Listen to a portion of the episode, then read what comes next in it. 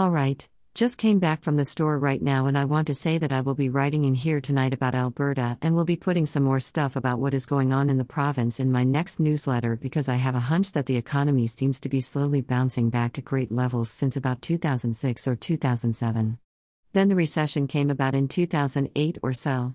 Then bouncing back about 2013 or 2014 or so. It will interesting how it will do in the years ahead and what will happen within the retail industry along with other things in business. In fact, I will talk about the economy with regards to retail and where it will go in the years to come.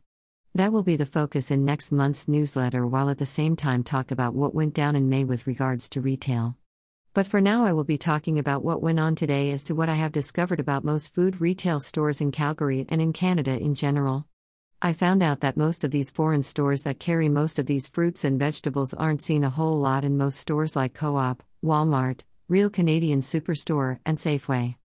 The demographics or demographics I will say makes a big difference since most of the customers that shop in the major mainstream stores I have named are white customers.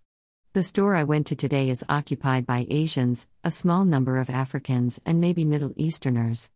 But what I saw today was unusual because I saw a customer from Colombia shopping inside that food store, which was unusual because I am thinking that this Colombian customer was looking for some fish to buy. I say this because most Colombian and other Latin customers shop for food in their own grocery stores from their countries.